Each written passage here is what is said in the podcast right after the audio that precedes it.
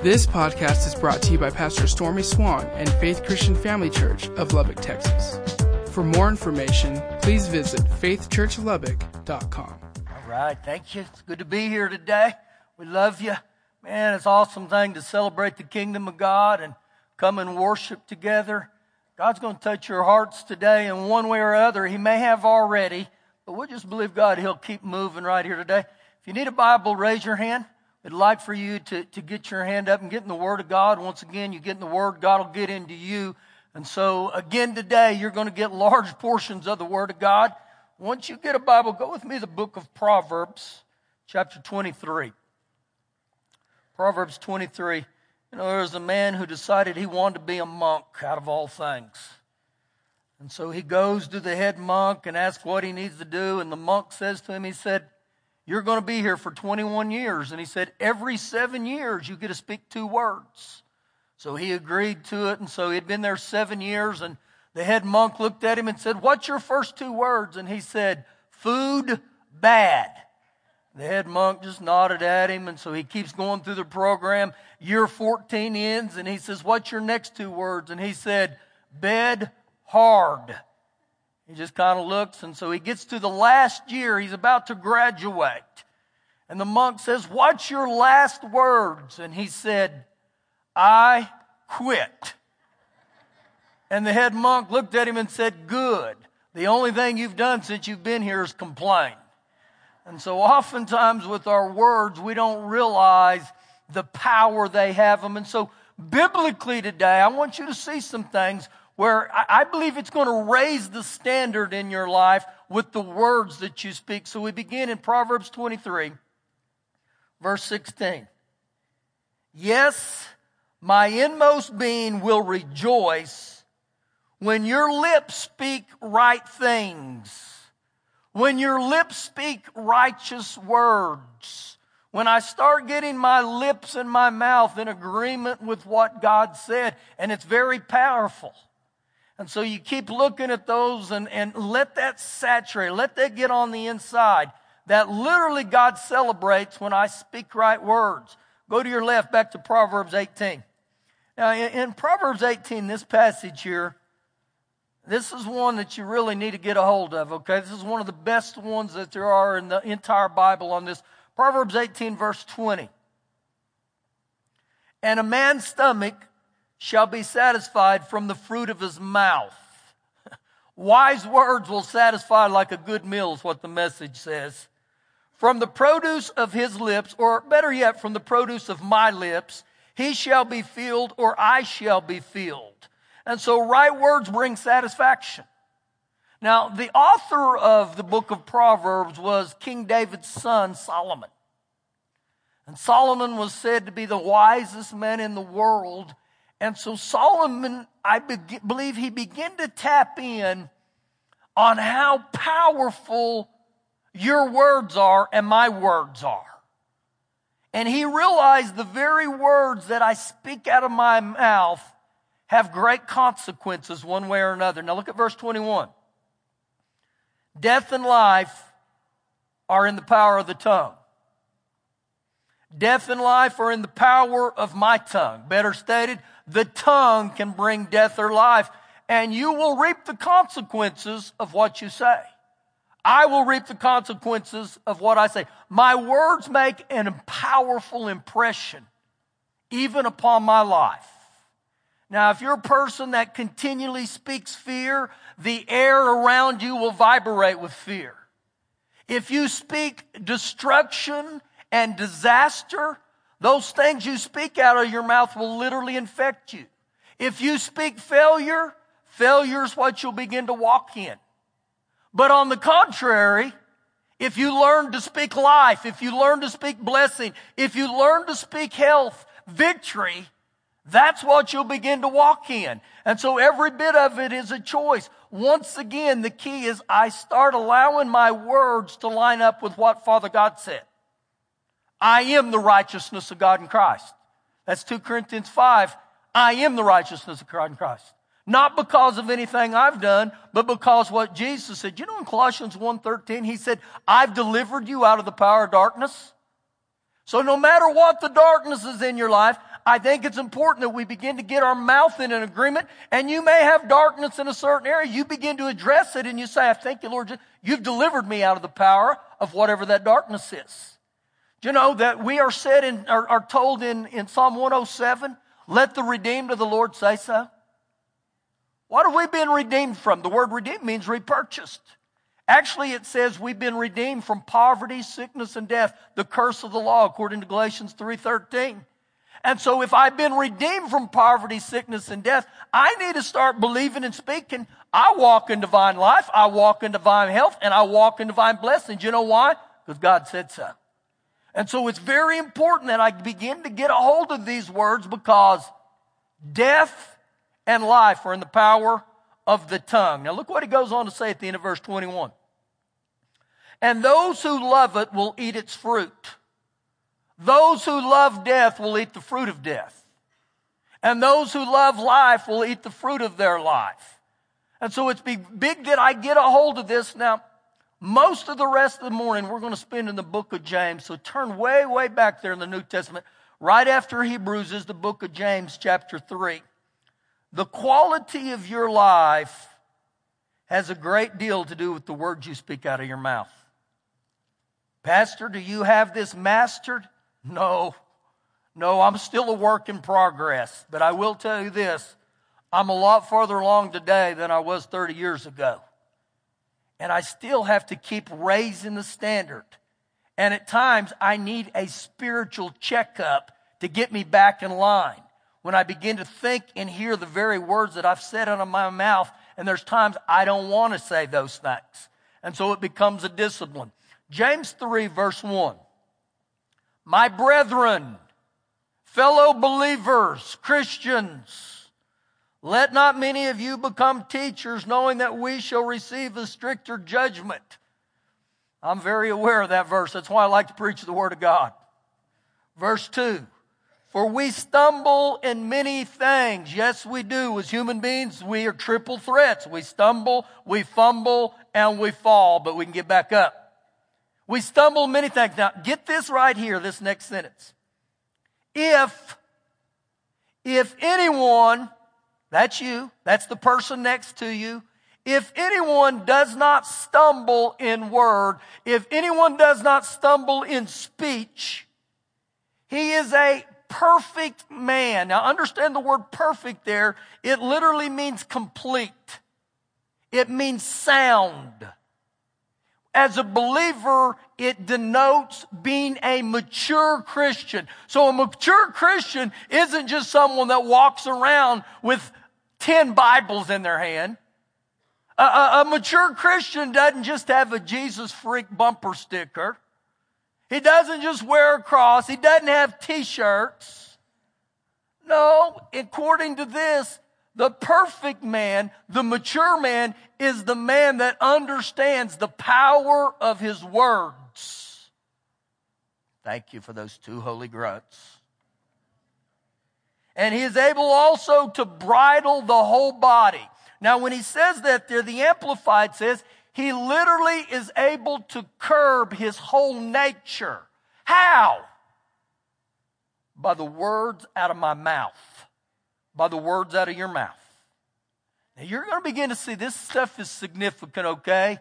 And again, I'm going to highlight some things. I'm not preach it, name it, claim it, blab it, grab it, leak it, and he'll speak it or whatever, okay?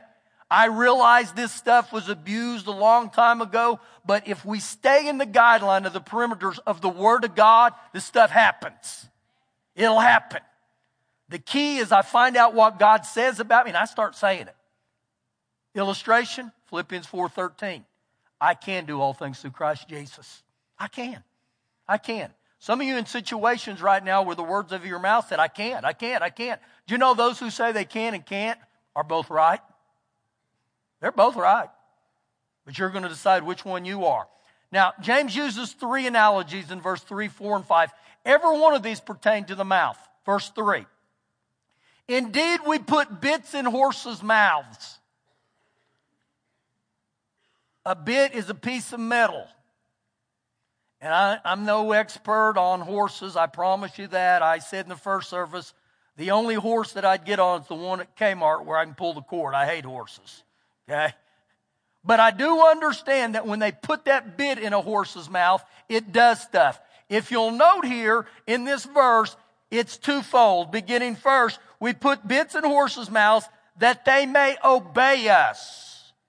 How do they teach a horse to obey? They deal with his mouth. Whoa!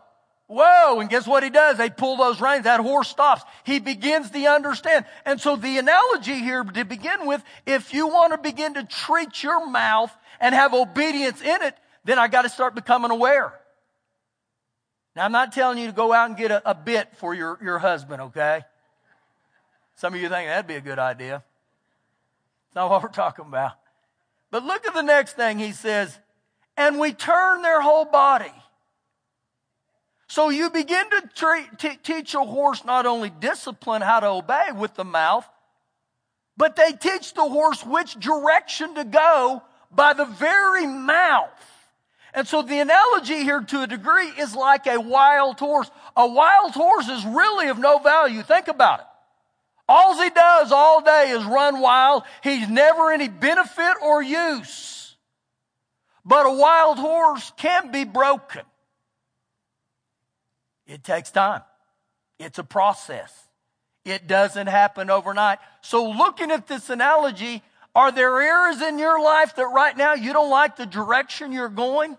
Think about what are you saying to it? Really, it's Mark 11, 23 speaking to the mountain. The next analogy, verse 4. Look also at ships. Although they are large and are driven by fierce winds, now, just get the mindset of, of these massive ships in, in your mind. Think about a cruise ship. You know, some of them will hold literally 2,000 people. Bowling alleys on them, skating rinks on them, masses of motels, so or ma- masses of restaurants, and so there's literally thousands of people. It's a big ship. Watch what he says here. They are so large and they are driven by fierce wind. They are turned by a very small rudder. So the rudder in proportion to the ship is tiny and it's same as the tongue is to my body. Now, if you look what he said there, the way the, the ship goes is the way the rudder tells it to go. And that rudder tells it to go no matter if it's calm or even in the storms. So oftentimes as human beings, it's very easy for us to be able to speak the right things whenever things calm. Oh, whenever things calm, we look and say, praise the Lord. Oh, isn't Jesus good? Life is so wonderful. But when the storms of life come, what normally comes out of people's mouth? We're sinking. We're not going to make it. It's bad. It's bad. Now look what he says next. It's very interesting here. Wherever the pilot desires. So the analogy is all that is the pilot, he literally tells the, the rudder where we're going to go by steering it, and the rudder tells the ship where it's go, the destiny or the direction of the ship.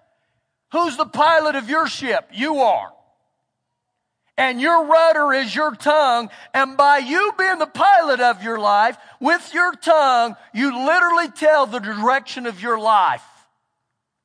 Whether in the calm or whether in the storms. So better said in this verse right here, your words today are steering you toward your tomorrow. What am I saying about my todays? Verse 5, watch this. Even so, the tongue is a little member, but it boasts great things. The tongue is literally disproportionately small compared to the whole body. It's a little bitty. Watch his words here.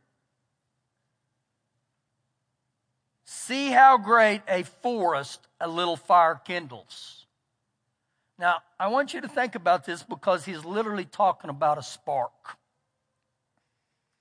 Think about if you had flint or a rock and you started chipping them together. It would take really, really deep concentration to even see the spark. That spark's little bitty, little bitty, little bitty. But it has great power and potential. So, in that analogy, there, think about it in this sense.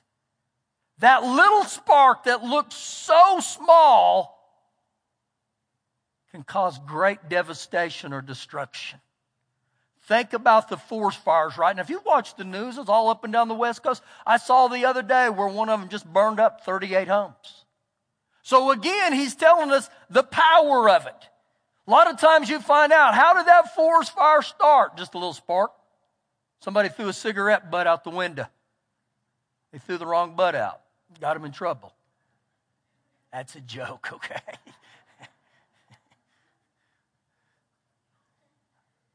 Let me get back on track here. Sometimes I humor myself. Maybe not you.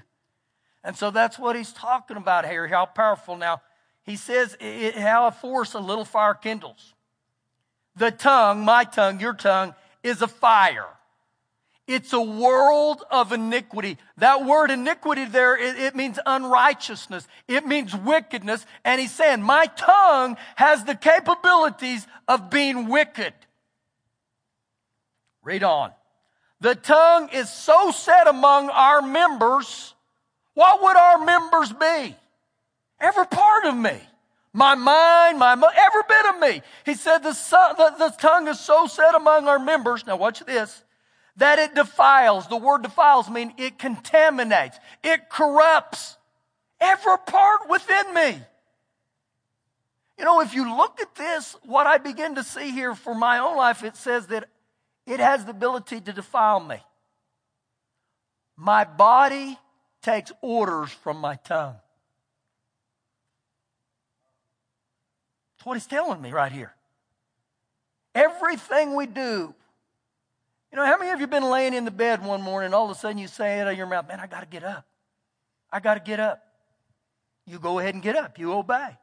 So much of what we do is connected to our mouth. So he goes on to say this it defiles the whole body and it sets on fire the course of nature or the course of my existence. The fire does is what he's talking about here. Wow, it's powerful. And it sets on fire by hell. Now, when you begin to look at everything he's talking about, he's talking about the power of a fire that is like a forest fire. It said this about a forest fire that after a forest fire goes through an area, it takes 11 years for that area to grow back to what it used to be.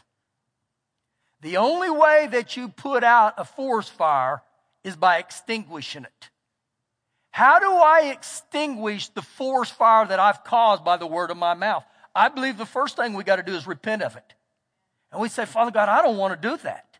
But not only do I repent of it, I've got to quit saying those negative things. And when you think about a, a, a fire, a forest fire or a firefighter, he walks up and down the lines day after day after they've got it out. And you know what he does? He keeps putting out hot spots. Those will try to come back. Well, it's the same in our life.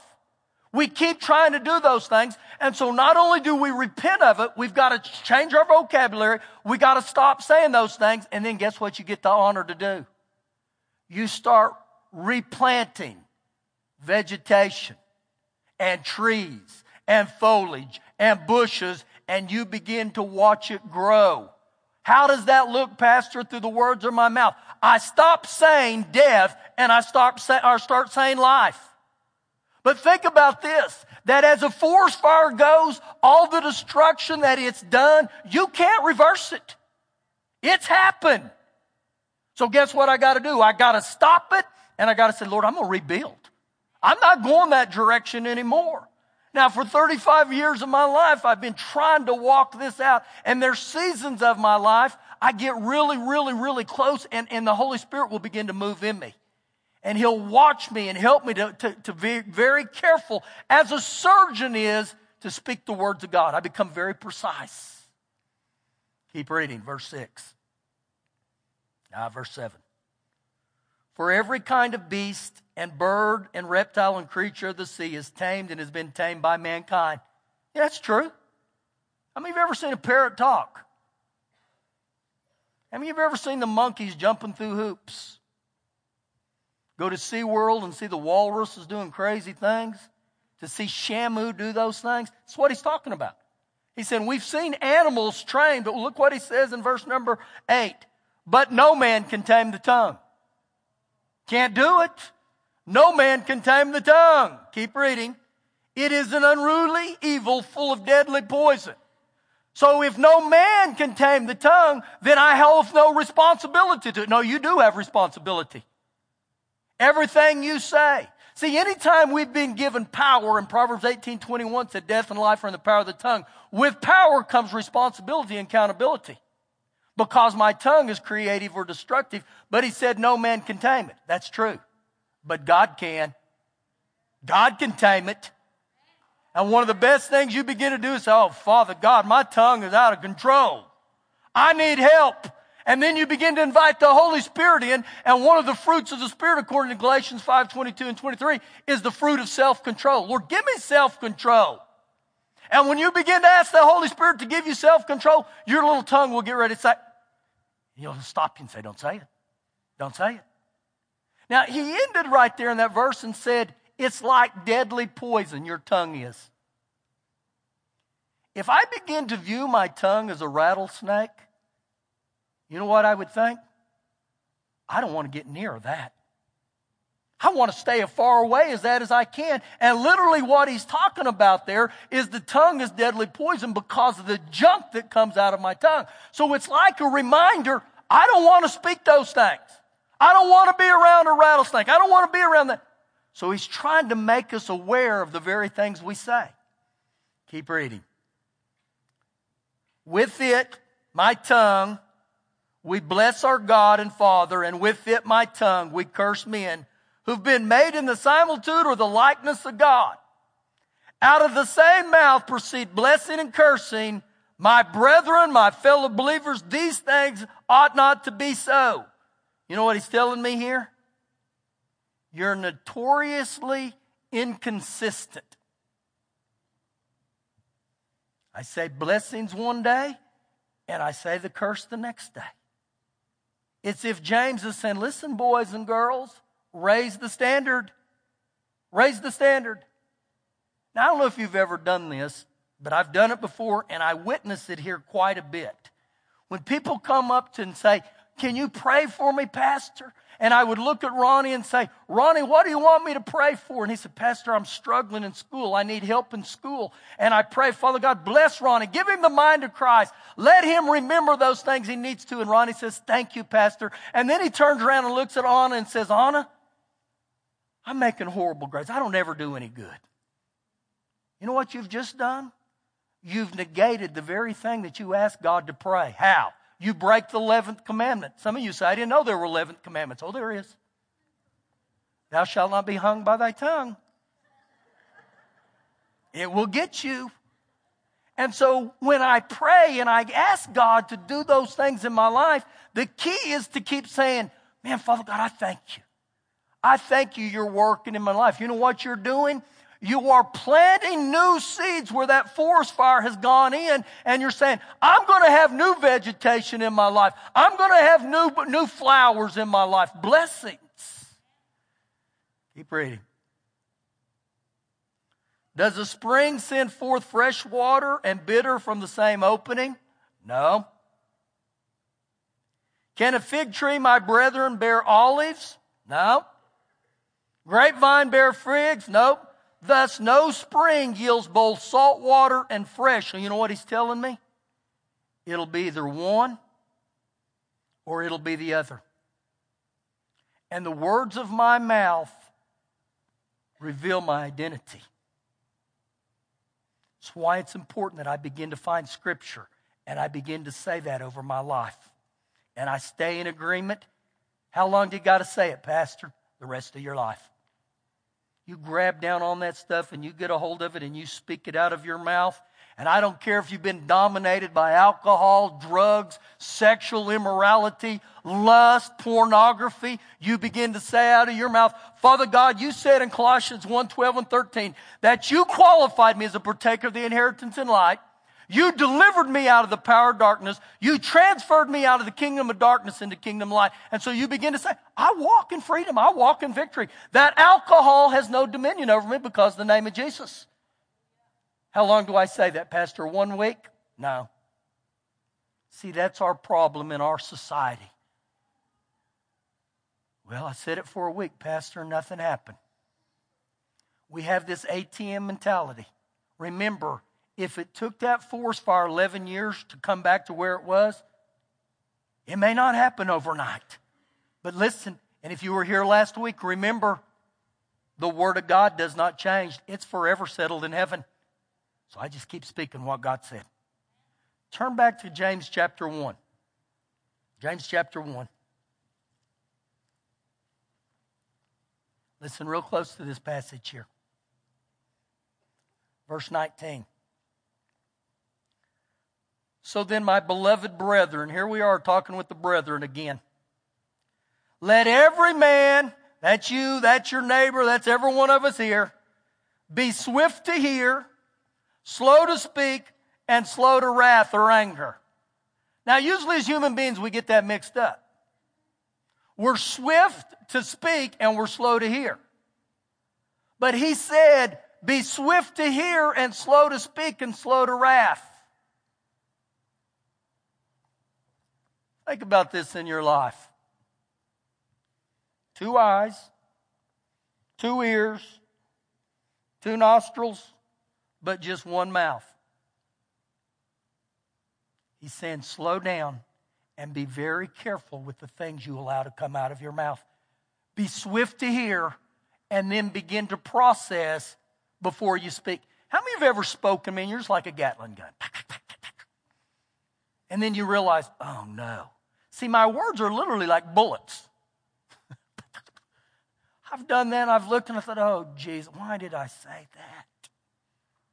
Death and life are in the power of the tongue. Now, he said, be slow to wrath also. Watch verse uh, 20. For with the wrath of man does not produce or grow the righteousness of God. So he puts all this together be swift to hear, slow to speak, and slow to wrath. Think about this when you get angry. What normally happens with people when they get angry? Oh my gosh, we speak. The floodgates open. You have ever been mad at your wife? I mean, you bring up everything in the book.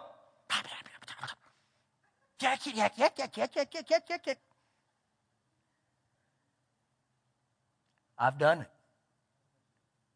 And so the key here is swift to hear.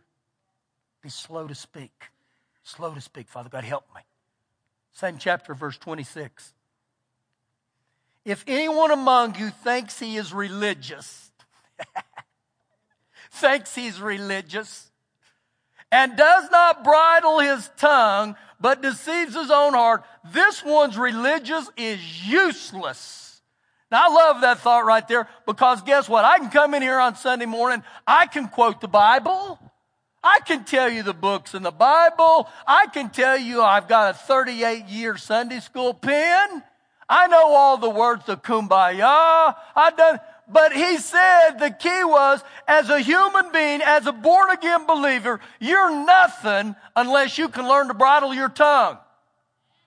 You know what he's dealing with, I believe? Gossip and stirring up crap among the brethren, and crap's in the Greek for some of you. I mean, it's a big deal that I can't do this stuff. They say, uh-uh. You know, here's a thought for you. You ever get around anybody in the church that's yakking about somebody? If David was sitting here yakking about Greg Bowden, and I'm just using as illustration, you know what I'd say to him? I'd say, Dave, just sit here a minute. Greg, come over here. Dave's got some things to say to you. It snipped that stuff right in the buttocks, man. I'm going to tell you right now. We'd begin to do that, it put that fire out real. Well, but, but, but, but, but, Pastor, I didn't mean to talk, talk, talk to him. One last verse. Go to the 141st Psalm. Psalm 141. This is King David here. King David evidently had problems with his tongue too. Now, here as you're turning to Psalm 141, here's a great statistic for you if you like statistics. The average human being, encircle the word average, he speaks seven or he opens his mouth 700 times a day. Now, again, I said average. Some of you far exceed that. Okay? And some of us are a little bit lower than that, but for the average. Now, when I say you open your mouth 700 times, that's just opening your mouth. That's not counting all the words that go out. They say, now this is statistically, that most men will speak approximately 10,000 words a day. Ladies, yours are way up there. You're more than us. And some of you say, well, you don't know my husband. I'm just staying for the average, okay? Psalm 141, verse 1. Lord, I cry out to you. Make haste to me. Give ear to my voice when I cry out to you. Let my prayer be set before you as incense. And so it's very clear here that David's in a, in a position of prayer. He said, Oh, Father God, listen to me. But look what it goes on to say at the end of verse 2 the lifting up of my hands as the evening sacrifice. So picture this David's praying. And some of you have always thought, why do these people raise their hands in service? Is this some new form of religion?